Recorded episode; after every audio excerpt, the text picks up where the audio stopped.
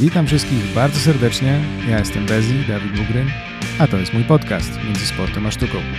Zapraszam Was na rozmowę z moimi gośćmi, którzy reprezentują wszelakie sporty i sztuki walki, ale nie tylko. No to zaczynamy.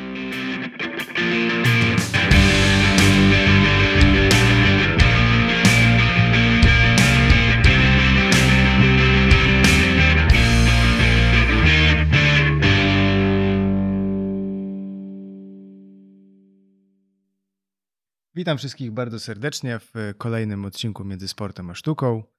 E, Dzisiaj odcinek troszkę nietypowy, bo będziemy próbowali nagrywać e, rozmowę w trzy osoby. Z tego wyjdzie, zobaczymy. Próba to jest dobre stwierdzenie. Zaskoczony. E, Dzisiaj są ze mną Rejter oraz Sokół, czyli osoby związane z organizacją antykonwentu postapokaliptycznego Rafineria. Siemanko. Dobry wieczór. Aloha. Witam Was serdecznie w podcaście. Cieszę się, że zgodziliście się wystąpić i porozmawiać ze mną. My też się cieszymy, jak widać. No to tak, zaczniemy może od samego początku. Czym w ogóle jest rafineria? Tak z głębi serca czy z głębi reklamy? Możesz zrobić 50-50, tak żeby nie było wiadomo, co powiedziałeś. Najtańszy event w całej Polsce. Głównym założeniem rafinerii jest to, że jest tygodniowy, doroczny event, który składa się najpierw z części larpowej. Larpem jest gra terenowa z elementami napierdalania. Fabularnymi. No. Generalnie odchodzisz od komputera i wcielasz się w swojego Mad Maxa. Nie wiem, jak to określić inaczej. Wymyślasz sobie postać, która pasuje do świata, który w tym O. roku został wykreowany przez e, mistrzów gry czy organizację, która nic nie robi i e, odgrywasz tą postać przez te 3-4 dni. E, natomiast dzięki temu poznajesz się z całą resztą ekipy, a ludzie są zajebiści, jedzie się tam dla ludzi i generalnie najważniejsze w Rafinerii jest to, że to jest event społeczny. Tak, to, to mieliśmy powiedzieć. Dobra, to wykreśl już ze skryptu. Dobra. E, No więc, kie- kiedy przez tę grę terenową się tam ludzie ze sobą poznają, to potem, jak przychodzi co do imprezy, to już są takie pierwsze lody zupełnie rozbite, nie? E, Ludzie ze sobą dyskutują o tym, co się działo na e, grze terenowej, potem zawiązują się przyjaźnie i jest pięknie. No i jakby tak, trzeba przyznać, że y, trzonem działania Finerii jest alkohol, ale nie wszyscy muszą Nie, pić. organizacja jest trzonem chyba. Nie? Tak mieliśmy powiedzieć? Organizacja nic nie robi. Tak, generalnie wszystko jest przeliczane na piwo godziny, jeśli chodzi o pracę poświęconą na ten event. To Więc- bardzo pomaga w organizacji. Tak, bo wtedy A wiadomo... czym dokła- dokładnie jest piwo godzina? No bo nie można na trzeźwo omawiać planów, które z założenia nie mają sensu. Także trzeba to przeliczać na piwo godziny, czyli ilość wypitego piwa i poświęconego czasu na to, żeby to się kleiło. Dla ale osób, można które... nie pić alkoholu. Tak, dokładnie. No, Y- ale tak, tak szczerze, to Nie, mamy coraz większy odsetek y, abstynentów i jesteśmy z tego prawie dumni. okej, to tak w połowie jesteśmy z tego dumni. Nie no, przynajmniej można ich pokazywać, że takich też mamy, możecie przyjeżdżać. Było w którymś roku idea prohibicji, żeby publicznie na zdjęciach nie było widać y, perełek, y, Ale widać było skutki pereł. więc jakby jeden chuj. No tak, ale zaczynamy z grubej rury, tylko alkohol, także już wiadomo, że impreza jest od lat 18.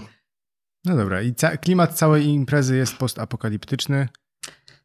Z grubsza. Znaczy, Grubsza. generalnie mm, zawsze mianowaliśmy się oficjalną imprezą e, Neuroshima. Neuroshima. Neuroshima Mhm. to jest taka gra RPG.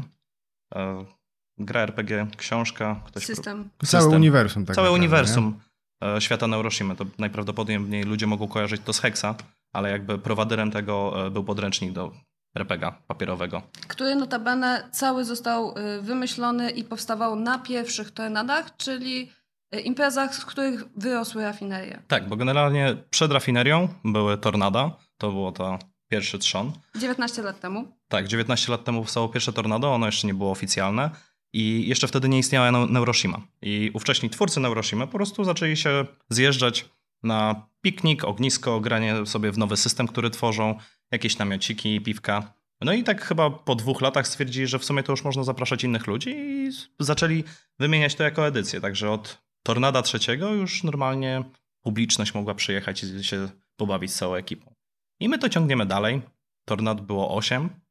Później została zmieniona nazwa z racji tego, że ci starzy główni, główni organizatorzy, ci pierwsi organizatorzy Zestarzeli się. zestarzeli się, trochę zdziadziali, trochę gmerali. Trzeba się ich było pozbyć. No dokładnie.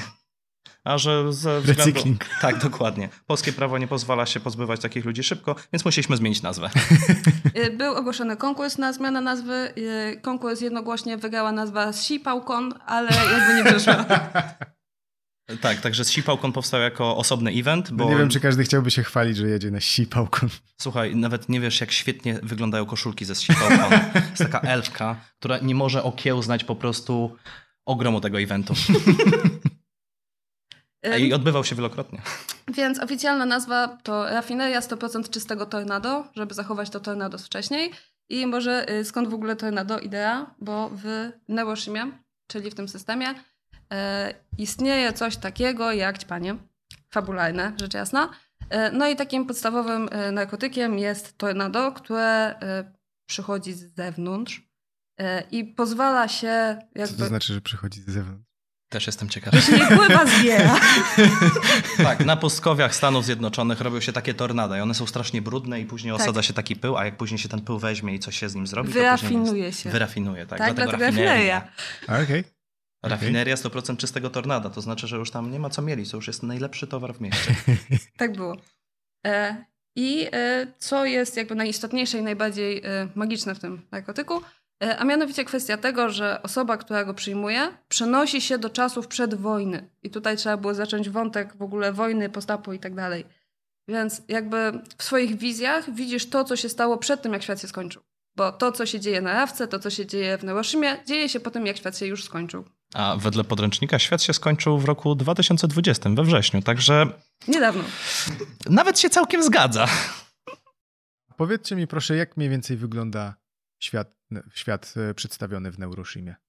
Bo to, że jest pod, post-apo, no to jest w miarę zrozumiałe, ale jak to mniej więcej, z czym to się je? E, Więc podstawowe założenie jest właśnie takie, że e, świat się skończył, był w 2020 roku, e, a mianowicie nastąpił bunt maszyn.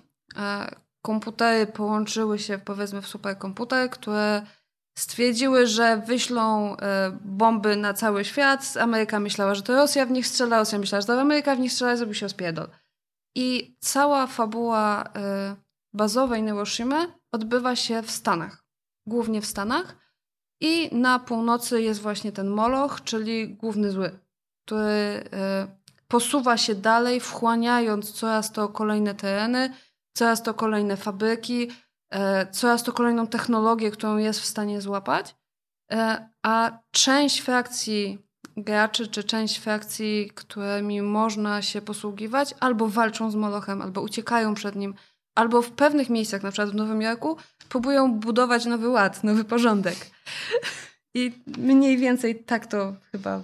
No tak, ja bym powiedział, że generalnie świat Neuroshima to jest e, każdy amerykański film akcji od lat jakiejś końcówki 70. do e, początków 90. E, jeśli był Terminator, to na pewno zna, można znaleźć te elementy właśnie e, w kwestii Molocha. E, jeśli na przykład jedziemy do Vegas, mekka hazardu i narkotyków. Jeśli jedziemy do Teksasu, redneki, konie, krowy i zdrowa okolica, Dr. Queen. Klisze, klisze i jeszcze raz klisza. Tak, ale właśnie O nie chodzi. o nie chodzi. To, to wszystko ma być jak taki właśnie oldschoolowy film akcji. Cały świat Neuroshimy jest trochę takim oldschoolowym filmem akcji. Tak, Czyli generalnie Neuroshima jest systemem stworzonym w Polsce.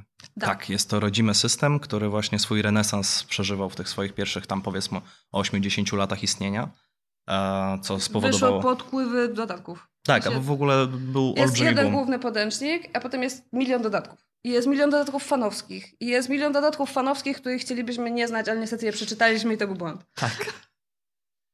Ale generalnie jest w czym wybierać, a przynajmniej było w czym wybierać, jeśli chodzi o dodatkowy content. Bo jakby Neuroshima nadal żyje, tylko że we wszystkim innym już jakby nie jest ciągnięty temat podręcznika RPGowego. Jest mnóstwo innych planszówek, bądź e, właśnie Hex jest najbardziej rozpoznawalny. E, I wszystko pod tym brandem Neuroshima. Jakby świat się zgadza, lore się zgadza, ale tak, na razie jeśli chodzi o kwestię taką mm, tego old schoolu, tych właśnie posiadówek przy, przy podręczniku z grą i z ekipą, to tak trochę już to odleciało, że tak powiem. No dobra. To pytanie teraz, co na rafinerii w ogóle można robić? Już powiedzieliśmy. Tak, a z takich mniej ważnych rzeczy to można się nawet dobrze bawić. Poza terenówką, bardzo, bardzo ważnym punktem programu jest DS Lab. Chociażby, tak przykładowo. on mi się wydaje być głównym drugim punktem, który stał się uświęcony od lat, który on się zaczął też na pierwszych rawkach. No, R2 to był pierwszy Dressler. Okej. Okay. W którym, jak sama nazwa wskazuje, wcielamy się w DS-ów. Okay. I oni też przechodzą swoje przygody, takie przemiany. Ale takich post-apodresów? Nie, nie, to już nie jest. Właśnie sens w tym, że najbardziej postapo jest początek i idea. Potem już jest mieszanie. I y, raczej DS Lab się dzieje w obecnych czasach, chociaż w zeszłym roku był DS Lab, nie, dwa lata temu, był DS Lab inspirowany y, Sienkiewiczem. Dokładnie tak. Albo panem Tadeuszem. Sienkiewicz. nie brałam w nim udziału, on może wiedzieć lepiej. Brałem w nim udział i... I wiesz lepiej. E, więc tak, e, no i jakby content, który jest na części konwentowej, jest tworzony przez użytkowników, uczestników. E, jeżeli ktoś ma jakiś fajny pomysł na coś, to po prostu zgłasza, że on chce to zrobić i on to robi i rzeczy się dzieją i jest super. Na przykład my rokrocznie organizujemy konkurs, który się nazywa Pojebalista. Co do tego, jak to jest co Podoba roku... mi się to słowotwórstwo. E, polega to na tym, że ze szpeju, który tam jest e, na terenie, należy zbudować w przeciągu godziny e, jakąś balistę. W zeszłym roku była chyba kiedyś kusza, kiedyś był trebusz, no generalnie jakiś typ machiny miotającej. To jak były te wojny zło ze złomowiska, tak? Że macie tam określone My byliśmy pierwsi. Okej, okej. No i rzuca się tam ziemniakami, cebulami, yy, przytykaczką do kibla ewentualnie. Kiedyś mieliśmy świnki skarbonki. Generalnie co roku jest coś innego. W tym roku planujemy banany, szczerze mówiąc. A w sensie jako amunicja, tak? Jako amunicja, okay. tak. No i są w trzech kategoriach. Y, dystans, celność i zajebistość. Tak, ale jeśli chodzi o pozostałe punkty programu, generalnie to wygląda tak, że ludzie dzielą się na trzy podgrupy, jeśli chodzi o nasz event. Pierwsza to jest taka, która musi być na, na całej rafinerii. Od pierwszego dnia do ostatniego zazwyczaj przyjeżdża tydzień wcześniej, zostaje jeszcze parę dni później, bo nie ogarnął się, że wszyscy pojechali.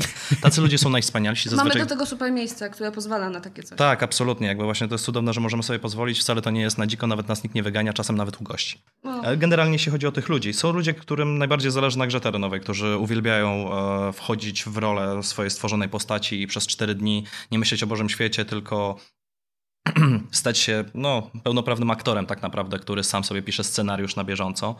E, a są ludzie, którzy na przykład już nie mają siły trochę na takie... Dla niektórych to są zabawy, dla niektórych to jest trochę sztuka, bo wiadomo, można powygłupiać się z karabinem na kulki, a można rzeczywiście odstawić całkiem niezły teatr, jeśli chodzi o te role. E, a są ludzie, którzy na przykład chcą sobie odpocząć, przyjeżdżają na przykład na rafinerię wiele lat i chcą po prostu zobaczyć się z tymi ludźmi i przyjeżdżają na tą część konwentową, tak? czyli na te pozostałe 3-4 dni w zależności od układu. E, I tam generalnie praktycznie cały dzień jest zapchany po prostu e, prelekcjami, mm, konkursami, różnego rodzaju pomniejszymi grami, pomniejszymi larpami. E, zawsze jest tego na tyle dużo, że człowiek nie będzie w stanie być na wszystkim. I najważniejsze są imprezy wieczorem. Tak, no generalnie. To jest najważniejsze, to jest clue. Integracja. Integracja, integracja, jeszcze raz integracja. Dezintegracja. Tak, dezintegracja. No generalnie u nas rzeczy się dezintegrują, dezinformują, ale jakoś to działa. Jest to antylogiczne, to, że ta impreza dalej trwa. Ale generalnie imprezy rzeczywiście są kluczową, e, kluczową kwestią, bo dzięki imprezom, na takich imprezach na przykład jak Pyrkon, bo jeździliśmy, jeździmy no wiadomo jak jest, e, to zgarnęliśmy najwięcej ludzi właśnie imprezami. Gdzieś tam w nas tkwi ta imprezowa bestia i zawsze imprezy są zbyt szalone niż powinny być, ale ludzie się za bardzo cieszą, żeby sobie na to nie pozwolić. No i bez jak zwykle ludzie sobie nie robią aż tak dużej krzywdy. Dużą krzywdę robią sobie wychodząc z imprez, tak, więc tak, powinni tak. zostać. Dokładnie tak. Ale generalnie ludzie, którzy wiedzą, że sobie zrobią e, na przykład krzywdę, robią tabelki którego dnia i normalnie są ten, są obstawianie. Zawody. Tak. Także jak widać, że Kolega, który w zeszłym roku sobie troszkę się poturbował na imprezie, już obstawia, że trzeciego dnia już będzie miał pierwszą ranę i pojedzie na SOR. Śmiechu warte. To co się na tych imprezach dzieje? Tańczy się. Wolność. Generalnie... Tańczy się. No tańczy się. Tańczy się, śpiewa i biesiaduje. Generalnie chyba klucz jest takie, że na rafinerię przyjeżdżają ludzie, którzy mają bardzo odmienne poglądy e, społeczne, życiowe, polityczne, religijne i Szerokie spektrum autyzmu. Tak, absolutnie. Szerokie spektrum autyzmu, Aspergera, wszystko co się da. Każde popierniczenie neuronowe jakby przechodzi. Ale najważniejsze jest to, że podstawowe założenie jest takie, że fuck it, bawimy się razem. I można pić z majorem Wojska Polskiego, a można pić z naczelnym polskim hipisem. Ci ludzie potrafią ze sobą usiąść, dogadać się, świetnie się bawić, nie zgodzić się praktycznie w niczym, uśmiać się z tego powodu, powyzywać się od kochanych prawaków, jebanych lewaków. Żartuję sobie oczywiście, no ale ci ludzie uwielbiają e, się ze sobą bawić tą koncepcją, że powinni się nienawidzić, więc to jest po prostu tak cudowne, więc te imprezy są mega dzikie, tam każdy nagle czuje taką swobodę, nie musi się przejmować, nie wiem, swoimi dziwnymi opiniami na różne tematy, nie musi się przejmować tym, jak wygląda, kim jest w życiu, tylko się dobrze bawi i wszyscy chcą, żeby się wszyscy Najgorzej, jak dużo osób na jednym stole nie przejmuje się swoją masą. A i... tak, to, to już jest problem, ale to są już problemy fizyczne, a nie etyczne, także... Bo z fizyką nie każdy sobie u nas radzi. I ważne jest, żeby muzyka była w miarę chujowa, bo wtedy wszystkim nie pasuje równo jest git. Tak, dokładnie, dokładnie. W sensie każdy zna, nikt by nie włączył, ale wszyscy śpiewają. E, tak, i jakby no, tam ludzie jadą wypocząć, ale też się wybawić, więc jest ta cienka granica między będę zajebiście imprezował, ale nie mam prawa się wyspać. Ja to widzę od Ciupina inaczej, bo jakby przez cały rok musimy być Ojej. Więc przez cały rok musimy być w miarę ogarnięci, ponieważ część z nas ma jakieś tam obowiązki życiowe albo inne pierdoły, nie? No i przychodzi ten tydzień rafinerii, w której w końcu możemy wszystko to, co się kumulowało przez cały rok, wyrzucić z siebie na zewnątrz i być tym, kim chcemy być w środku. I to jest najpiękniejsze dla mnie. Czyli generalnie jakby ludzie, którzy jeżdżą do was na rafinerię, by to powiedzieć, nie zajmują się tym cały rok. W sensie to nie jest rzecz, którą w jakiś tam bawią się całorocznie, tylko jakby mają ten tydzień, przygotowują się na ten wyjazd, nie wiem, miesiąc wcześniej i jakby na tym się w ich życiu ta rafineria kończy? Czy jest to coś, co faktycznie można robić na co dzień? Tu będą pewnie dwie opinie, więc zacznę. Co najmniej. Proszę bardzo. E, więc moim zdaniem y, ideą rafinerii są ludzie, jak już wspomniałam, poznawanie ludzi, zawiązywanie przyjaźni i tego, że naprawdę spotyka się ludzi inspirujących, z pasją, z chęcią robienia czegoś. I to potem przechodzi po prostu na ten rok życia, w którym my się co jakiś czas spotykamy ze sobą z tej czy innej przyczyny. Czasem ogarnąć coś na jawkę, czasem nie ogarnąć coś na jawkę, ale ona ciągle w nas jest. Mm, tak, znaczy generalnie większość ludzi, którzy przyjechała więcej niż raz, już żyje ten prawie cały rok. Robiliśmy statystyki do tego. Tak, one nie miały absolutnie sensu, ale się sprawdzały. Więc jak ci się za, za, pierwszym razem nie spodoba, y, to trudno, ale jak już przyjedziesz drugi raz, to... To już nie, nie ma zmiłu, już... To już tak. przypadło. Już tak, zaraźliwe. Nie, ale generalnie e, wydaje mi się, że każdy, kto rzeczywiście przyjechał więcej niż raz, e, to gdzieś mm, wchodzi z tyłu głowy taka koncepcja trochę świąt rodzinnych, przynajmniej z mojej perspektywy, bo dla mnie to wygląda tak, jakby ludzie mogli sobie w końcu wybra wybrać, jak, jaka jest ich rodzina, nie tylko na zdjęciu, tylko wybierają sobie rodzinę, stwierdzają, no dobra, ja nie jestem idealny, oni nie są idealni, ale jesteśmy w stanie się wspólnie zaakceptować. Dlatego gdzieś z tyłu głowy jest ta myśl, że jest ta odskocznia, jest ten reset, gdzieś w którymś momencie roku to jest i pod to człowiek się podpina. Tutaj na przykład odwiedzi jakiś znajomych z rafinerii, ale w Krakowie, tutaj stwierdzą, no to słuchaj, Mam trochę złomu, może chcesz przyjechać na przykład w zimę i trochę ze mną pospawać. No, świetny pomysł. Nie wiem, czy z tego cokolwiek wyjdzie, ale już jest trochę więcej socjalizacji i gdzieś tam ci ludzie się napędzają. Może to nie, nie jest kierunkowane w stronę rafinerii, ale gdzieś tam na przykład stworzą jakieś inne wspólne projekty. Także to jest tak, że jak już człowiek zaakceptuje rafinerię, e, to jest trochę jakby takim członkiem rodziny. Więc trochę nie da się nie być członkiem rodziny w ciągu roku, tak? Wydaje mi się, że większość osób raczej jakoś tam mniej bądź bardziej żyje tym przez cały rok, bo jakby to nie jest tak, że z tymi ludźmi nie ma w ogóle kontaktu. Gdzieś tam zawsze jest pretekstem ta rafineria. Ona jest cudowna pod tym względem, że ci ludzie nie muszą mieć w ogóle wspólnych tematów, ale sam fakt tego, że byli chociaż przez chwilę razem na tej rafinerii, może otworzyć po prostu takie spektrum różnych możliwości interspołecznych, jakiś, no tak, dokładnie tak. No tak, zakładam, że jak ktoś już parę wizyt y, złoży na rafinerii, na parę edycji się wybierze, to potem jest sporo historii, które mogą sobie wymieniać. Y, jakby jest kupa związków, które powstały na rafinerii na przykład. Trochę i... mniej tych, które się rozpadły, tak? Y, tak, ale abstrahując od tego, ja tak w kwestii tego, jak to jest istotne święto, więc jest kupa osób, które na przykład swoje śluby tak ustawiała w wakacje, żeby na pewno nie kolidowało z jawką. Moim zdaniem to o czym świadczy. Tak, zdecydowanie. Ludzie na przykład potrafią sobie kumulować urodziny. Na przykład, jeśli ktoś ma urodziny w wakacje albo w okolicach wakacji, to wszyscy stwierdzają, że zrobił je na rafinerii. No bo skoro i tak wszyscy ich najlepsi znajomi są już na miejscu, no to tam tydzień, dwa miesiące różnicy, kto by się tym przejmował? Ważne, że jest kolejny pretekst do imprezy, w imprezie.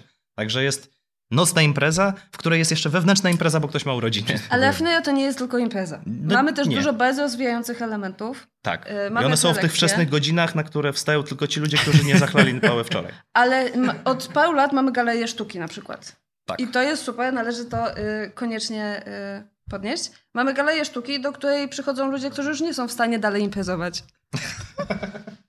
E, Tam mamy kupę ludzi, którzy coś tworzą, którzy mają potrzebę wyrazić się w ten czy inny sposób. Mamy fotografów, mamy ludzi, którzy tworzą rzeczy bardziej e, w stylu rzeźbiarskim, e, część osób coś pisze i za każdym razem, kiedy te osoby chcą się z nami czymś podzielić, to dostają od ludzi pole do tego, aby się wyrazić. Mamy jeden baraczek ostatnio przeznaczony na to, żeby tam móc wyrazić właśnie się artystycznie.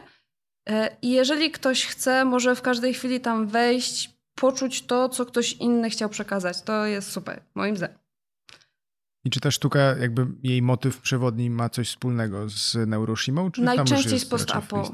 Najczęściej z post-apo faktycznie. E, e, mamy, mamy Ju, która e, tworzy rzeczy i ona chyba swoją pracę licencjacką, o ile się nie mylę, właśnie opierała na motywach post-apo na przykład. No, ale jeśli mogę wtrącić, to nie jest tylko tak, że ona po prostu maluje scenki nieura- nie, nieurodzajowe, tak. tylko wykorzystuje jakby samą ideę świata po apokalipsie, świata, świata śmieci, e, wykorzystuje w często bardzo zaskakujący sposób.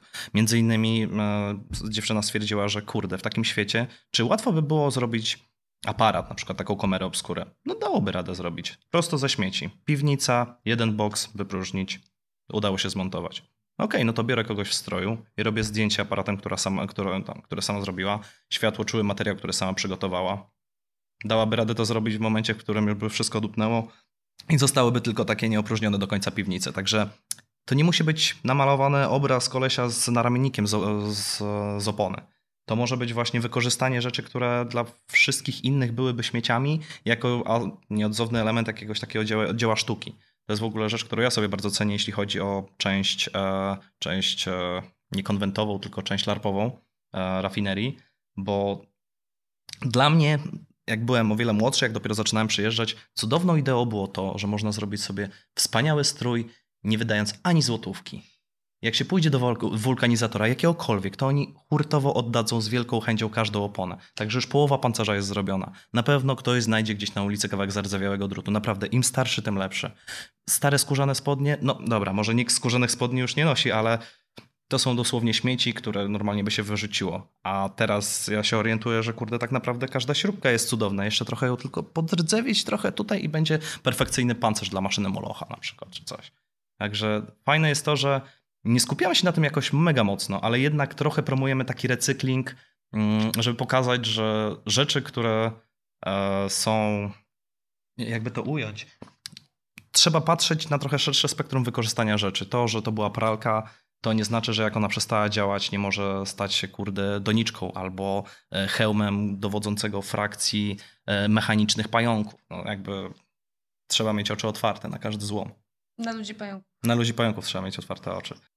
A teraz chciałem jeszcze nawiązać do opony, która nam tutaj ładnie na samym środku leży. Wspomnieliście przed nagraniem, że opona jest świetnym symbolem e, rafinerii. Postapo ogólnie. Postapo, okej. E, Spora część osób, która e, bierze udział w rzeczach postapo, lubi też tak zwany urbex i plątamy się po miejscach zapomnianych przez Boga i cywilizację i każde takie miejsce zawsze spanuje opony. Nie wiem jak to się dzieje, ale tak jest. Mam nawet takie wspaniałe zdjęcia, jak taka wielka opona próbuje zerzeć mniejszą oponę. To się naprawdę zdarza, e, ale ma to też uzasadnienie bardzo praktyczne. Kupę rzeczy na Finerii budujemy z opon. E, Można z nich zrobić absolutnie wspaniałe e, takie miejsca, gdzie się ludzie bronią za tym. To ma swoją nazwę. Fort, bunkier, okopy. Zasłony, Zasłony, bardziej takie barykady. Coś barykady, barykady. Barykady są ważne. Ale także pocięta opona może służyć do budowy stroju. Albo jako świeczka zapachowa. To może No być to na twoja, to może być twoja leżanka, to może być twoja poduszka, siedzisko. To może, Siedzisko, tak. Sie- no, na, czym, 17 na, czym, na, czym, na czym innym jak właśnie na 17-calówce sobie kurde przy, przykucnąć. E, z opony można zrobić naprawdę wiele rzeczy. Wyłożyć nią całą drogę, żeby była bezpieczna albo wręcz niebezpieczna. Można zrobić tor przeszkód. E, oponą też można na przykład rzucić w dal i już masz wtedy jakąś formę sportu w świecie apokalipsy. Generalnie... Były takie konkurencje. Tak, jak najbardziej. Jakby podkowy. Kto by szukał podków? No masz kurde rzut oponą na metalowy pręt. E, a opon, starych opon nigdy nikt nie chce. Tak jak już pewnie mówiłem. Albo powiesz. Albo powiem jeśli się pójdzie do wulkanizatora, to będzie, najszczę- to będzie szczęśliwym człowiekiem, kiedy poprosi się go o zużyte opony. Mi oferowali e, cały magazyn. E, raczej przeliczali to na tony, a nie na sztuki, więc... Ja mam w domu trzy takie wyszabowane po prostu z takich opuszczonych miejsc, bo y, świetnie się nadają jako miejsce, gdzie się chowa brudną bliznę. No. Także tak, na, na starych oponach można daleko zajechać uniwersalny budulec w takim razie. Dokładnie tak. Nikt tego nie chce, a można z tego zrobić wszystko. Coś pięknego. Hmm. Ideał postapo. Tak, ideał postapo, dokładnie. E, I bardzo dobrze w poczuciu właśnie tego aspektu e, pomaga część, e, jak się nazywa takie wypowiedzi, że ktoś o czymś opowiada i inni to słuchają. Prelekcji. Podcast. Prelekcja. Ktoś tego będzie słuchał, nie mówiłeś nam tego. E, więc jakby zwykle pojawia się kilka, kilkanaście prelekcji dotyczących właśnie świata postapo, w których wypowiadają się o dziwo kompetentni ludzie. E, więc idzie na dzięki temu zrozumieć tą ideę i poczuć ją bardziej. Nie wiem, mamy historyków, historyka, który jest taki jest e, i prowadzi swoją opowieść o historii przy piwie. I za każdym razem opowiada o tym, opowiada o cywilizacjach, które już opadły, o ich małych postapach w gruncie rzeczy, nie? E, mamy chemików, którzy robią prelekcje na temat tego, w jaki sposób odzyskać pewne środki chemiczne, które mogłyby się przydać w świecie, w którym wszystko jebło. E, I tego typu osoby bardzo często opowiadają właśnie o takim survivalu postapo, który później powoduje, że idziesz ulicą, widzisz łyżkę i myślisz sobie, wow, z tego będzie zajebisty wisiorek. No dobra, to mówicie, że jest y, całkiem sporo takich jakby punktów programu, gdzie można by łatwo to łatwo by to pokojarzyć z konwentem, ale mimo to nazywacie swoje wydarzenie antykonwentem. Słuchaj, no to, to anty zazwyczaj z dużymi literami pisane, to nie dziwne, że ludzie pytają. Zacznijmy od tych elfich uszek, bo no, to jest no, najbardziej klasyk, a potem pomyślimy co dalej.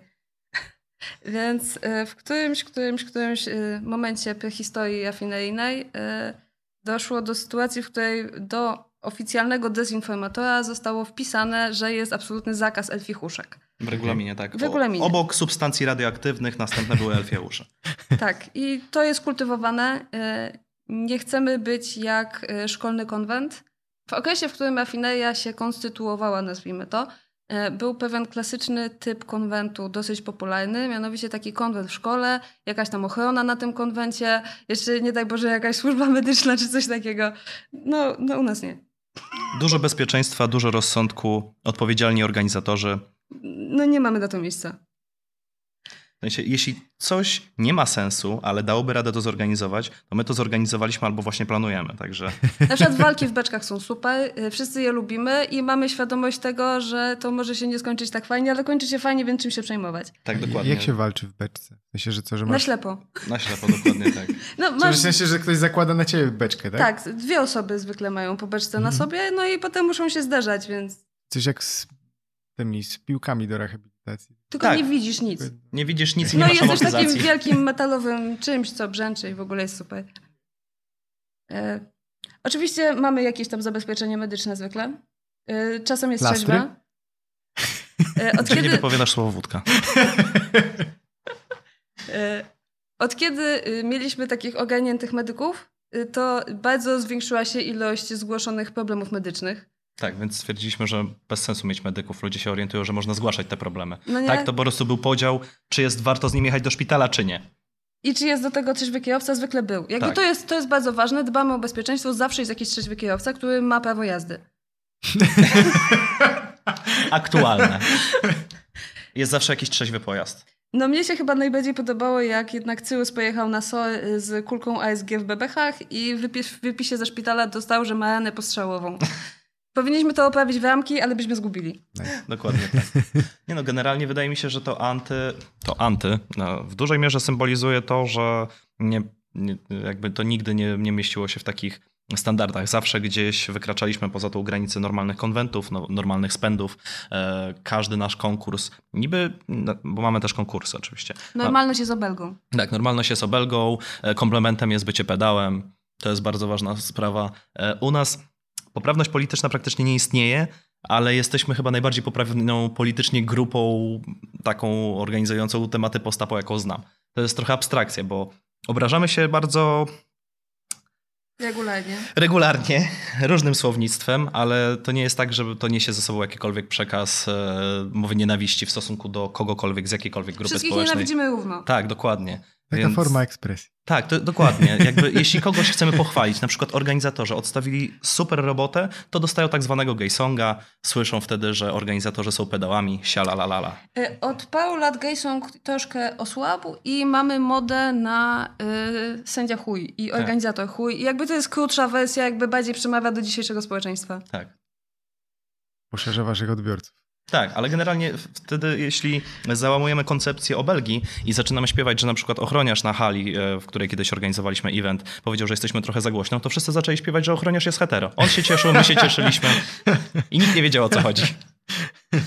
Mieliśmy konkurs na twoją starą na przykład.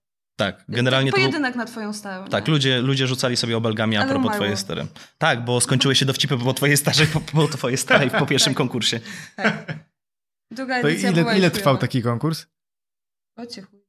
Z godzinkę? Półtorej? Tak, zdecydowanie. Znaczy, generalnie event obrażenia się od twojej starej już ciągnął się do końca wieczoru, ale sam konkurs to tak z godzinkę półtorej. E, Generalnie graliśmy we flanki i to absolutnie nie jest ważne, że to były flanki, ale mm, jakoś była chyba przerwa między większością punktów programowych i bardzo duża grupa ludzi zebrała się, żeby kibicować.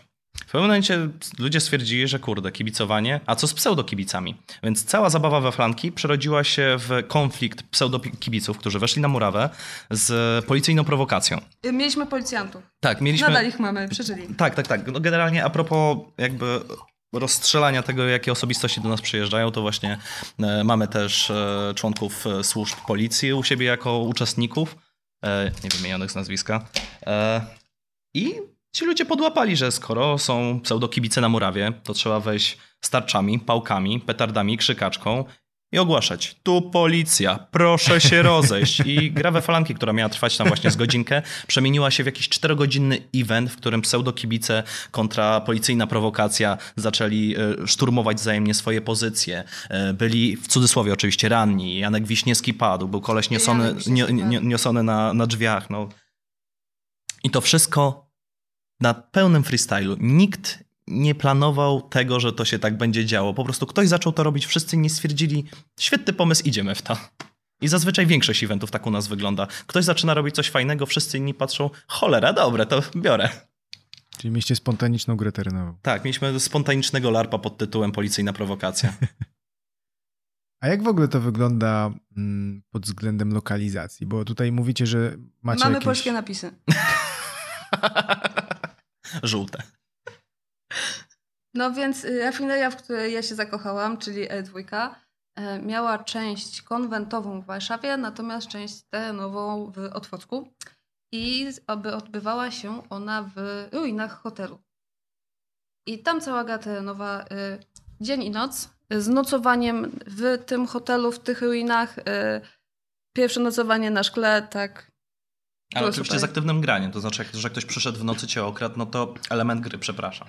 Tak, no, sprawa się jepła. No chyba, że cię okradł z godności, to standard generalnie. To już wcześniej powinien był zacząć. No, no chyba, że pierwsza edycja, to wiesz, jeszcze dało się coś ukraść. Y, Więc y, następne edycje były już w piątku. Y, Geometryczny Środek Polski. y, Ciężko powiedzieć, czy to przypadek, czy celowo. Y, I była to zrujnowana, opuszczona fabryka przetwórstwa Warzyw i owoców. Warzyw i owoców, Generalnie słoiczki. ale bez grajberka.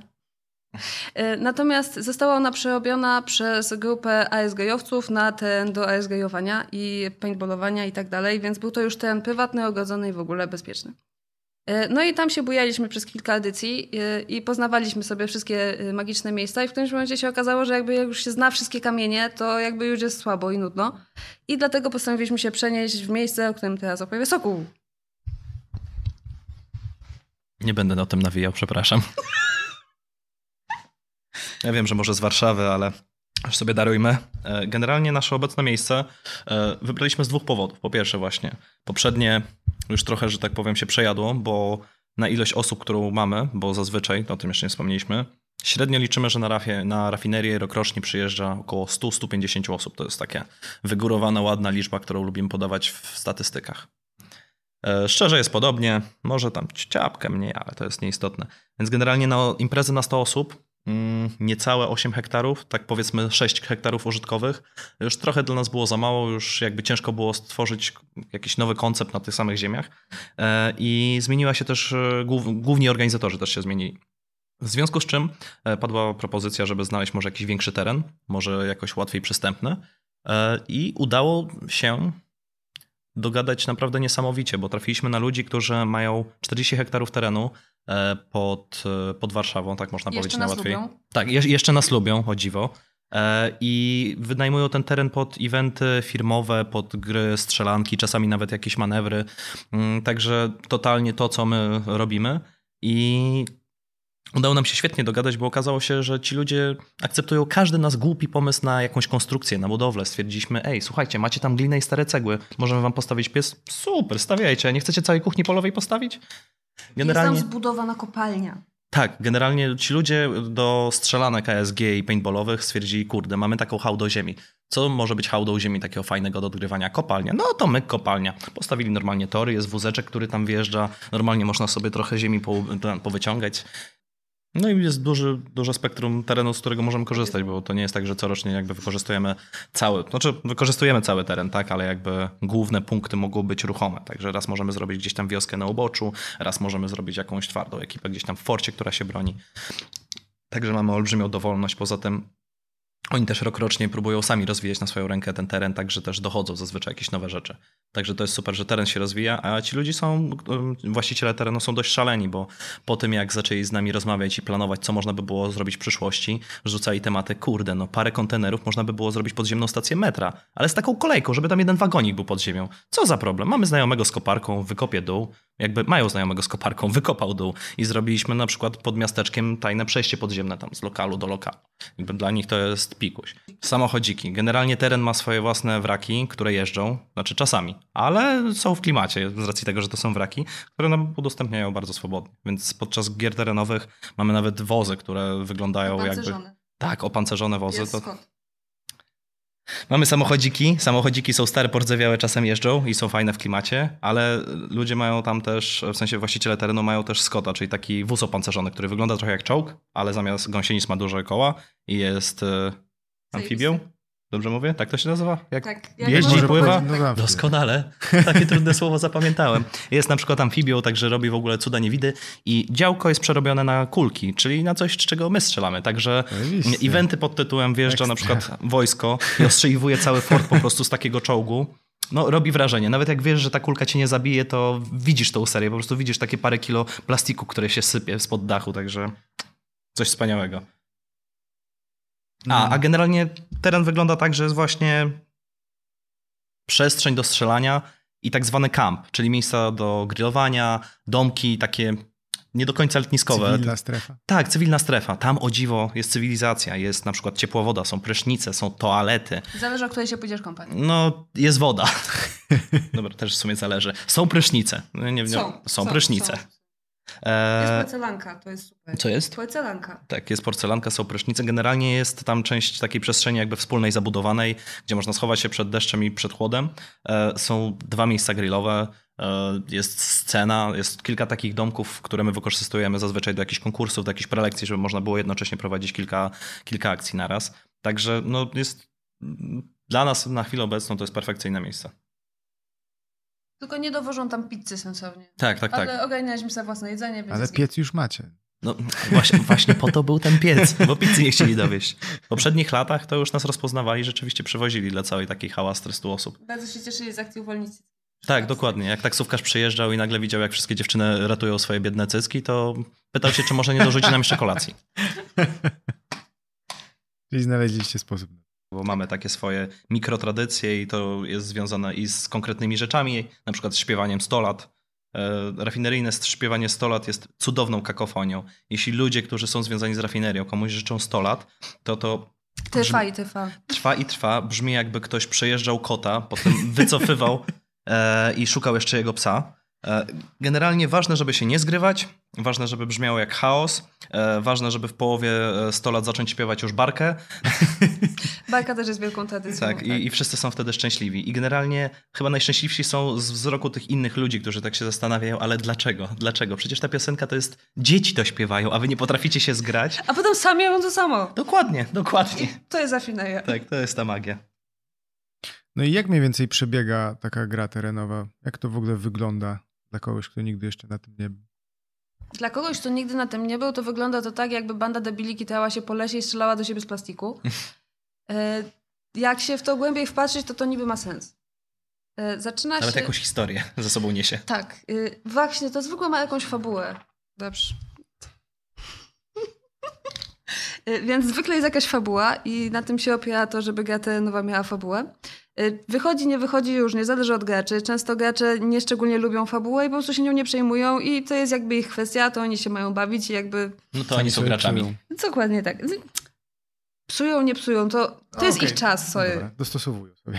No, na przykład. dokładnie. A to, że my się potem wpływiamy i próbujemy to jakoś odkręcić, to jakby jest nasz czas i nasze życie, Tak, sami to jest nasza zabawa, to my się chcemy bawić w odkręcanie tych rzeczy. To nie tak, że ktoś od nas tego wymaga.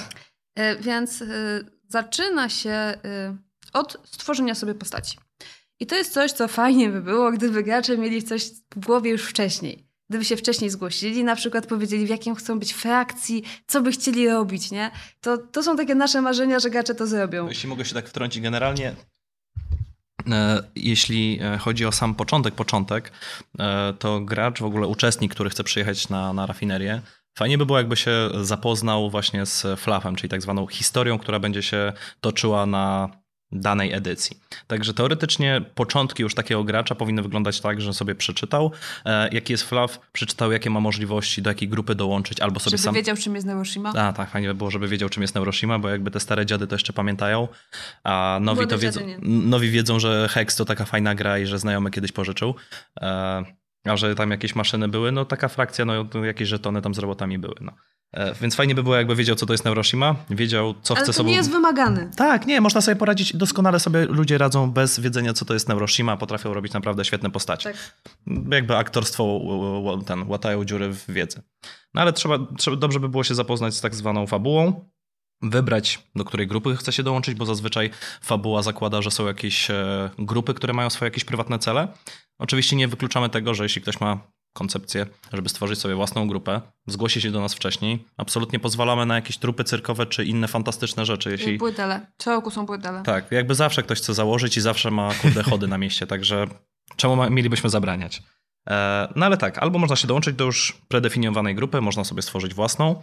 E, trzeba w takim razie przygotować strój. Także fajnie by było, jakby też uczestnik zaczął już myśleć o swojej postaci i zaczął sobie myśleć o tym swoim stroju przed przyjazdem. Więc najbardziej, najlepszej dla nas sytuacji taki uczestnik przyjeżdża z gotowym strojem, czasami nawet z do połowy wypełnioną kartą swojej postaci, wie, co chce robić, wie, jakiej frakcji ma szukać i wie w ogóle, jakie mechaniki powinien znać, to, to po prostu to się nie zdarza, ale tak, Tak tak, by było super. tak by było super.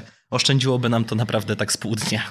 Nie no, są czasem y, gracze, którzy mają swoją wizję i robią to zajebiście i oni są, przyjeżdżają przygotowani, a potem my się jaramy jak dzieci po prostu z tego, co oni potrafią wyczynić. I to jest magia i to jest piękne. Mieliśmy kolesia, który przywiózł ze sobą komputer, przywiózł ze sobą drukarkę i był y, dziennikarzem, codziennie chodził, zbierał wywiady od wszystkich i wydawał codziennie dwa razy dziennie gazetę, którą rozprowadzał po wiosce. I mega. Jakby treść też była mega, w sensie to się tak wpasowywało, że po prostu człowiek z radością czytał o wszystkich swoich wpadkach z danego dnia, bo tam nie zostawiali suchej nitki na, na każdym. I na organizatorach i uczestnikach. Zawsze, zawsze się znajdzie ktoś z bronią do pożyczenia, ze strojem do pożyczenia, z jakimiś gadżetami, które można podoczepiać kogoś. Ze sprayem na komary, ze sprayem na komary, z Z jedzeniem, z piwem. piwem. z piwem. Tak, z, także tam można naprawdę przyjechać jak na Woodstock i wrócić, kurde, jak, jak, z, jak z czego? Jak z Woodstocku. Jak z Woodstocku. Nie chciałem aż tak źle, ale no wróć jak z Woodstocku. Generalnie są takie, niektórzy twierdzą, że rafineria to jest taki posta, podsta, po, posta, posta, po, tak, tak, posta, po, tak to się mówiło. Posta po Woodstock.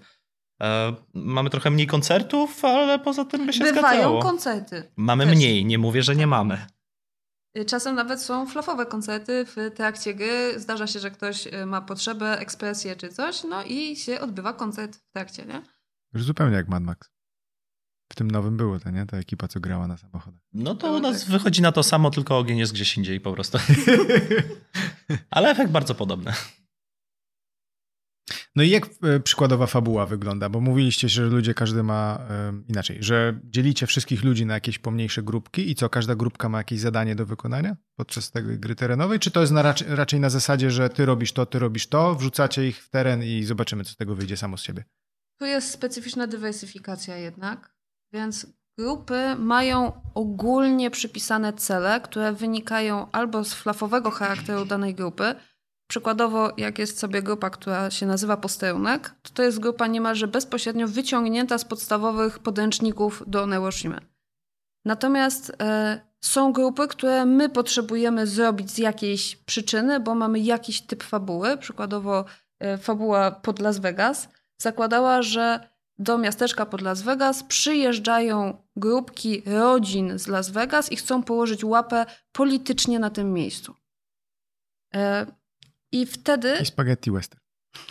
Tak, trochę tak, bo mieliśmy po prostu różne, mieliśmy po prostu, wtedy akurat mieliśmy po prostu różne rodziny mafijne, które charakteryzowały się zazwyczaj jakimś takim jedną bądź dwiema ważnymi kwestiami, stereotypowymi cechami, Bardzo. takimi twardymi. takimi bardzo stereotypowymi, aż, aż za bardzo takim totalnym pastiżem, ale dzięki temu tworzą się takie właśnie zabawne historie, bo gracz nie musi się interesować całą po prostu historią jakiegoś rodu, tylko tak, wie, że na przykład to są klimaty Jakuzy, oni są mocno militarni i bawią się w Jakuzę. No to już wie wszystko, co jest mu potrzebne do zrobienia stroju i do odgrywania takiej postaci. A Jeśli przede chodzi- wszystkim, to, kiedy to jest takie przerysowane, to nie ma potrzeby czuć presji na sobie, bo po prostu wiesz, że to jest dla jaj. Tak, jakby to nie jest tak, że mm, cała gra jest dla jaj, tylko że jest zupełnie inne podejście, kiedy ktoś wie, że jakby założenia są takie bardziej śmieszkowe, a można z tego wycisnąć naprawdę jakąś fajną, poważną postać. Generalnie zazwyczaj jest tak, że grupy mają jakieś założenia. Albo to są cele, albo na przykład stosunek do jakiejś sytuacji i trochę muszą jakby sami sobie z tym radzić. E, Zazwyczaj pod opieką mistrzów gry Albo szefów frakcji. Albo szefów frakcji. Zależy od tego, jak jest siła złożona w danej edycji. Mistrz gry to jest osoba, która jest jakby współorganizatorem LARPa, jakby ona wie o wszystkich tajemnicach i ona może pozwolić na Powinna przykład, wiedzieć. Powinna. Jeżeli przeczytała. powinna wiedzieć o wszystkich tajemnicach e, danej gry terenowej i ona może zadecydować, czy na przykład e, ta ekipa nazbierała trochę śmieci, pyta się, czy może zmontować z tego bombę, która będzie mechanicznie działała. No i mistrz gry może zadecydować, że e, nie, nie możecie, albo tak, nie możecie. E, A jeśli chodzi o szefów frakcji, no to jakby zazwyczaj, jeśli są frakcje, zazwyczaj oni mają jakiś tam e, dowódców, którzy są zwykłymi graczami, to znaczy nie mają jakiejś dodatkowej wiedzy, e, ale zazwyczaj są trochę namaszczani przez nas. Odgórnie ustanowieni dla danej frakcji, żeby ciągnąć frakcję w danym kierunku. Pewność, że potrafi zapanować powiedzmy nad jakimiś ludźmi pod sobą i tyle. I jakby dzieją się różne eventy, czasami zaplanowane, czasami nie. E, No i tak naprawdę wszystko zależy od tego, jak gracze na to zareagują. My możemy ich naprowadzać, możemy podstawiać, że tak powiem, aktorów, takich NPC-ów, e, żeby odgrywali jakieś scenki rodzajowe, ale gracze mogą albo całkowicie olać w ogóle temat e, i pójść sobie na przykład znowu do burdelu, albo przyszła dostawa piwa, więc zobaczmy, jak smakuje dzisiejsza perła. E, Albo jakoś e, całkowicie olać swoje główne e, questy i stwierdzić, to jest najważniejsza rzecz do zrobienia teraz. Ale jest jeszcze jedna bardzo ważna rzecz. Mianowicie w tych frakcjach każda osoba też ma jakąś funkcję wewnętrzną. Wybiera się, kim się mniej więcej startuje, kim się chce grać. Właśnie chemikiem, medykiem, scavengerem, wojownikiem. Kiedyś byli cwaniacy. Znaczy to, to, Zależy od edycji, nie? To Ale już jest jest- mocno z RPG połączone, nie? Tak, no to dosyć. już wchodzą mocno kwestie RPGowe, ale one mają tylko ułatwić utożsamienie się z postacią. To no znaczy... właśnie moim zdaniem to posiada bardzo wymierny efekt dla frakcji.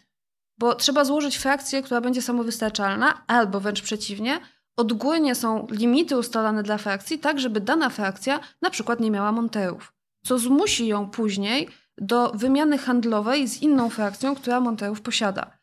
I to też jest bardzo ważny czynnik balansu, który ma wpływ zarówno na gracze, jak i na grę, jak i na to, w jaki sposób to wszystko się będzie potem bilansować. Musimy na początku wszystko na tyle przygotować i na tyle dobrze rozplanować, żeby później móc sobie pozwolić na freestyle. Więc w momencie, w którym właśnie mamy takie rzeczy poogarniane, mamy ogarniętych ludzi na, na ogarniętych miejscach, to możemy sobie pozwolić na rzeczy, które były nieplanowane i wcale nie, wtedy nie rozbiją nam wszystkich planów. A jak kwestia wygląda właśnie, tutaj nawiążę troszkę do tego RPG samego w sobie, bo mówiliście wcześniej, że gracze mają swoją kartę postaci, więc co, zakładam, że na tej karcie mają swoje jakieś umiejętności, skoro mają tam jakąś, że tak powiem, klasę postaci, że to tak nazwę. Jak się cechy nazywają? Umiejki. To miało swoją coś, nazwę. No, Są to cechy. No to uznajmy, że są to cechy. cechy po- postaci. I generalnie opis tego, co dana postać potrafi albo nie potrafi. Y, Tak, na przykład mamy taką fajną cechę, któ- za którą się dostaje punkty do budowy postaci, która się nazywa taki ryj, co wpływia i polega na tym, że kiedy bierzesz sobie tę cechę, to jest ci malowany kutas na czole i chodzisz do końca konwentu z kutasem na czole i wszyscy wiedzą, że masz cechę taki ryj, co wpływia. Ale Nikt ja nie wiem, czy to kogoś wkurwia. Brali. Brali? Tak, był, był, był jeden. Właśnie jakby ludzie wiedzą, że mechanicznie ma ich to wkurzać. Aha, rozumiem. Także to jest takie... Dostajesz dodatkowe punkty na postać, ale z drugiej strony kto chce chodzić przez trzy dni z e, namalowanym na- markerem kutasem na czole. Jakby inni gracze mogą to olać, ale z drugiej strony wiedzą, że ten koleś ma ryj, który wkurwia, więc można jakieś śmieszne scenki rodzajowe właśnie z tym kolesiem odegrać. Bo Ale- jakby... Tak.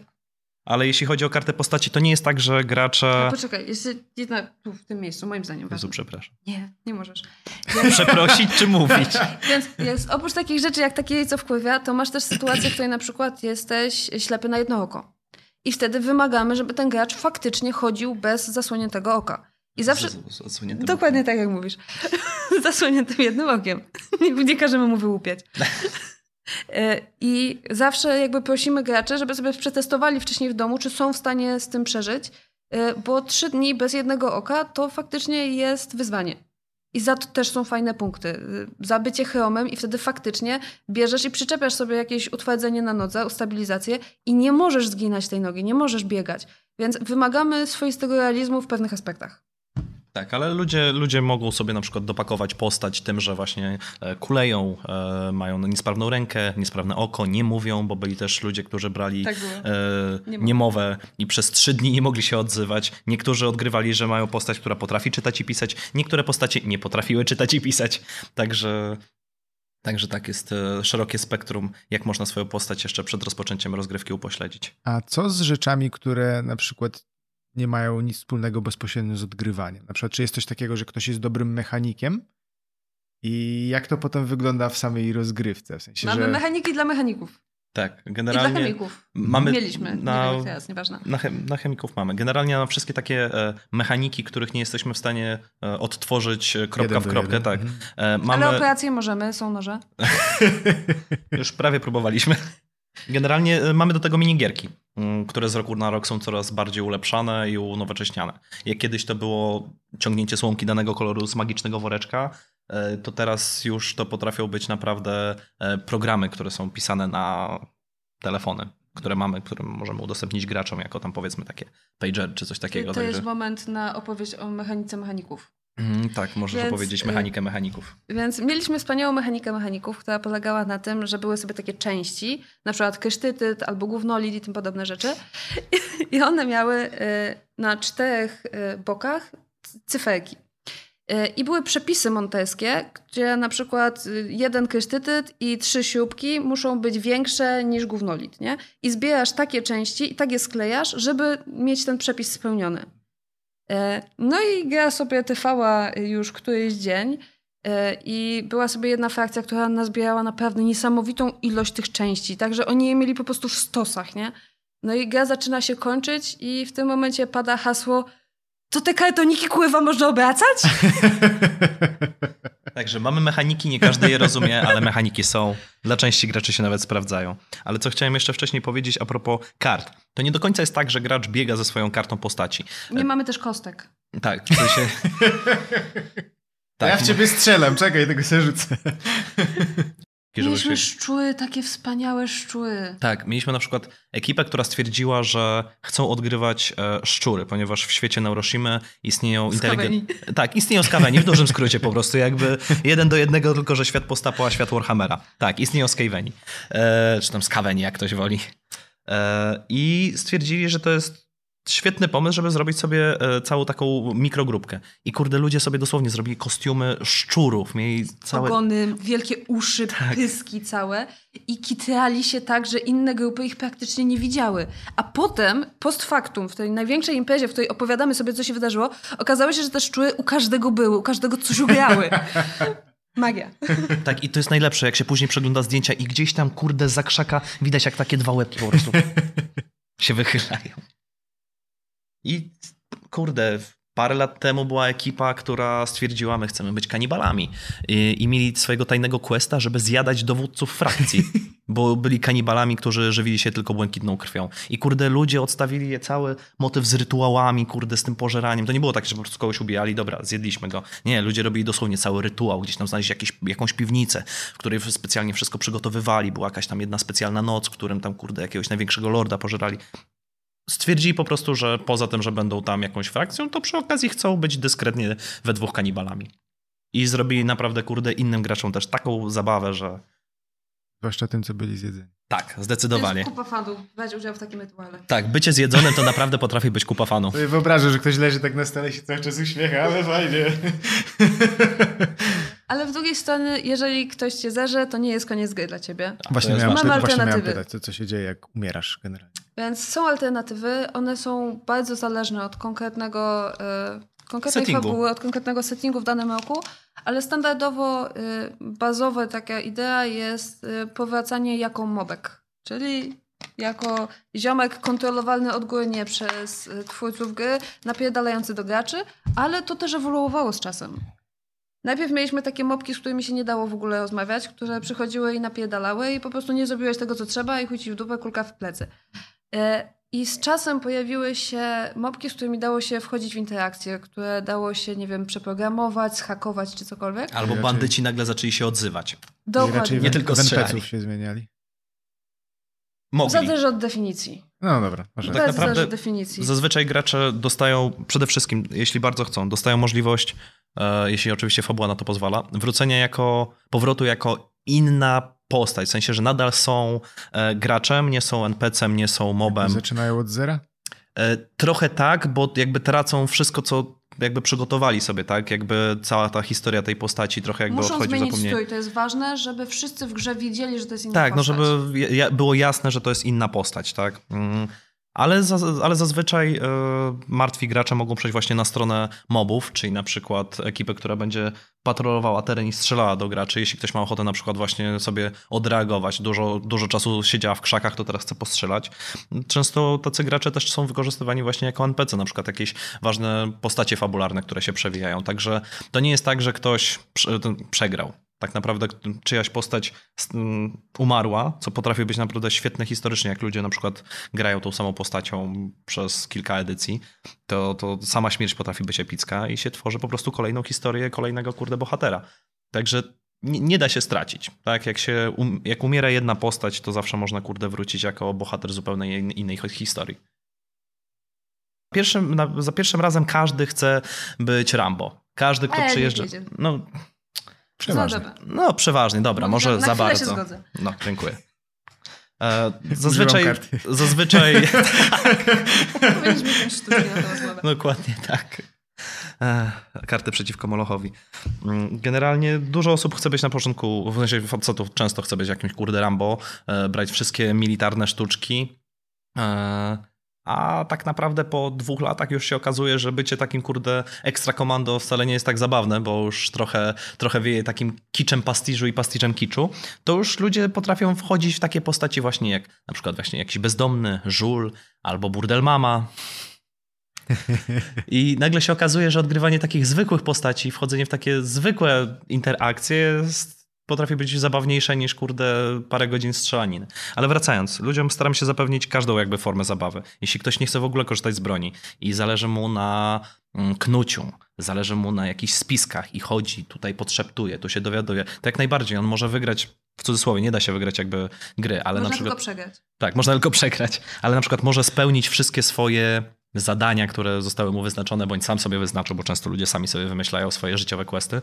E, może spełnić to tylko i wyłącznie gadką. Są ludzie, którzy potrafili przegadać po prostu e, tak barmana, że za zlew dostawali skrzynkę piwa. Tak, za prawdziwe kibel. zlew. Za kibel? Za kibel. Za kibel, okej. Za czystą muszlę klozetową potrafili dostać ostatnią skrzynkę piwa. I takie rzeczy się działy, bo ktoś miał po prostu naturalnie gładką gadkę. Ale są ludzie, którzy na przykład, kurde, właśnie zajmują się kwestią, kwestiami militarnymi i dla nich największy fan jest czołgać się w błocie, kurde, z karabinem przez dwie godziny. Super. Jedni i drudzy mogą mieć dokładnie taki sam poziom fanu. I dla jednych i drugich są przygotowane eventy, zadania, A dużo wcześniej mm, gracze mogą się dowiedzieć w ogóle, co będzie się działo? Na? Różnie. Bardzo zależy od roku.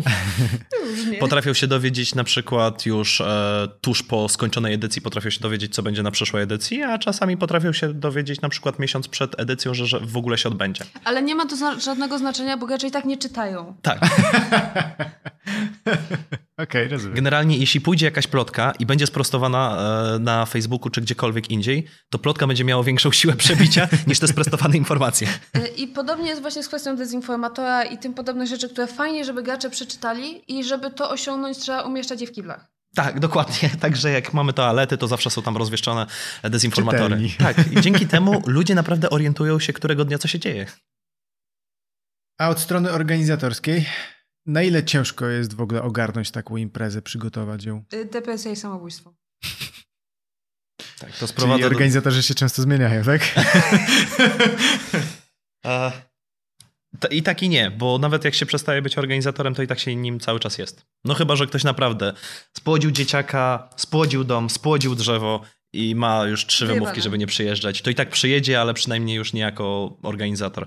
Bo taka jest prawda, że jeśli ktoś kiedykolwiek maczał palce przy rafinerii, to nadal przy niej trochę palce będzie maczał, jeśli przyjeżdża na kolejne lata. Także Y, Zbieramy pewne doświadczenia i staramy się najlepsze z nich przekazać dalej, kultywować, etc. Y, To powoduje, że taka nasza współpraca jest wielowątkowa, bo to nie jest tylko tak, że trzeba ogarnąć fabułę, że trzeba ogarnąć miejsce, że trzeba ogarnąć kible. Do tego dochodzi też taka świadomość pewnych związków przyczynowo-skutkowych, które zachodzą. Y, Coś, co na przykład dla mnie było wielkim odkryciem, mimo że mi to mówiono, mówiono, mówiono, nie wierzyłam, dopóki sama przez to nie przeszłam, że jeżeli organizator nie bawi się z, dobrze ze swoją ekipą, czy z ekipą Rawki, y, to Rawka nie będzie się dobrze bawić. I to jest coś, czego nie rozumiałam, dopóki nie zobaczyłam, że faktycznie jest istotne to, żeby pokazać ludziom, że jestem chill, że można się bawić, że jest spoko. no Przykład trochę z góry idzie. Tak, tak.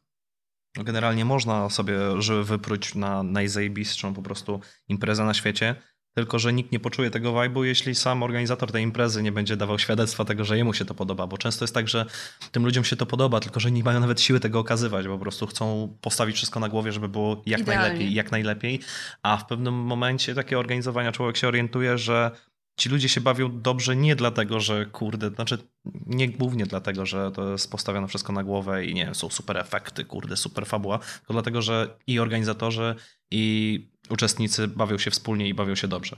Także to potrafi być clue. Jakby nie trzeba mieć tak naprawdę żadnych strojów, nie trzeba mieć żadnego planu. Jeśli organizatorzy mm, będą się dobrze bawili, to powstanie flow i gracze pójdą za nimi po prostu. A rzeczywiście to było takie odkrycie, bo normalnie to człowiek myśli, nie no, jak będę wystarczająco ciężko pracował, to w końcu im się zacznie podobać. Y, nie. No tak, Tak. często organizatorów nawet nie widać na jakby w samej rozgrywce, nie? Czy w, na samych e, Tak, dlatego imprezach. ważne, że jak gdzieś są, to żeby były jednak pod stołem. Ale jeśli chodzi o całą rafinerię, to mm, gdzieś powstaje takie poczucie obowiązku. To nie jest impreza firmowa, która może się nie odbyć. To nie jest, kurde, coś, za co ktoś u nas zarabia. Wszyscy robimy to e, Charytatywnie w chuj. no, bardzo charytatywnie. W sensie zazwy- zazwyczaj to dokładamy. Zazwyczaj organizatorzy dokładają do tej imprezy. Nie to, że ona sama na siebie nie jest w stanie zarobić, tylko zawsze coś... Nie wiem jak teraz, kiedy już jest ogarnięta taka sensownie ogarnięta i jest stowarzyszenie. To chyba teraz jest ogarnięta. No wiesz, no, dlatego, że członkowie stowarzyszenia płacą składki, więc wiesz, zawsze jest ten, zawsze jest ten zastrzyk gotówki. E, Generalnie gdzieś tam jest takie poczucie obowiązku. Jest to impreza, która jest jakby trochę no właśnie tym świętem rodzinnym. Także Spuścizną historyczną. dokładnie, to jest spuścizna historyczna i I jest pułapka na przykład rosnących standardów. Bo jeżeli w którymś roku ktoś wymyśli coś zajebistego i w przyszłym roku tego nie będzie, to sędzia chuj. Tak. O. I, I jakby- organizacja nic nie robi. Dokładnie, więc jakby jest coś takiego, że te standardy są cały czas niby podnoszone, podnoszone, podnoszone. No i potem z perspektywy człowiek patrzy do tyłu i stwierdza, "Ej, ale to wcale nie było potrzebne. Trudno, przyzwyczailiśmy się, jest. Ma być, nie?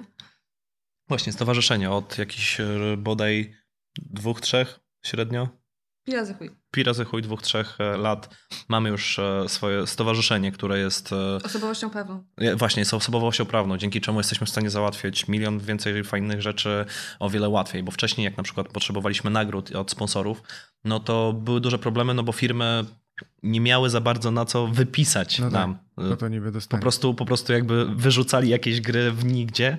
Nie mogli sobie nawet tego jakkolwiek odliczać. Teraz jesteśmy właśnie osobą prawną, więc mamy to o wiele bardziej zor- zorganizowane. E, Co też trochę zobowiązuje do tego, żeby na przykład organizować e, zjazdy stowarzyszenia. Czyli już trzeba odpowiadać za te rzeczy. Trzeba zebrać te dwie osoby w jednym miejscu. Tak, i stwierdzić, że brakuje jeszcze jednej, nie możemy stworzyć spotkania, musimy spotkać się za tydzień. Chuj, że jesteśmy każdy z innego miasta w Polsce. Nie, ale generalnie teraz jest taki poczucie obowiązku, to jest raz, ale dwa, że ten obowiązek istnieje, bo trzeba pamiętać o mm, naszym fanpage'u, trzeba pamiętać o stronie internetowej, trzeba pilnować, żeby ten organizm cały czas żył. Ale dobra, bo poczucie obowiązku jest dlatego, że my byśmy chcieli, żeby Rawka była. Tak, tak, Więc tak. chcemy sobie ją zrobić. To nie tak, że ktoś każe, ale Tak, to, my chcemy, żeby Rawka była i dlatego chcemy ją zrobić, sobie ją zrobić fajną, a żeby była fajna, to muszą przyjechać gracze, no i tu się zaczynają schody. tak, no to jest trochę jak z uzależnieniem. Na początku to tak, mm, może jednego spróbuję, a później się okazuje, kurde, no muszę domolić, żeby było jak najmocniejsze. Ale no trochę tak jest. W sensie gdzieś człowiek nie może sobie wyobrazić tego roku bez tej rafinerii, więc jak ktoś inny jej nie zrobi, to sam to bierze na siebie i zaczyna to robić. I w zasadzie zazwyczaj tak to jakoś przechodziło, że gdzieś był ten mózg. Ktoś nie mógł, więc ktoś inny. Ktoś inny nie wyobrażał sobie życia bez rafinerii, Tak. więc po prostu brał to na swoje barki, ciągnął dalej i przekazywał kolejnej takiej osobie. Ktoś nie spał, by spać mógł ktoś, no. Dokładnie tak, mniej więcej.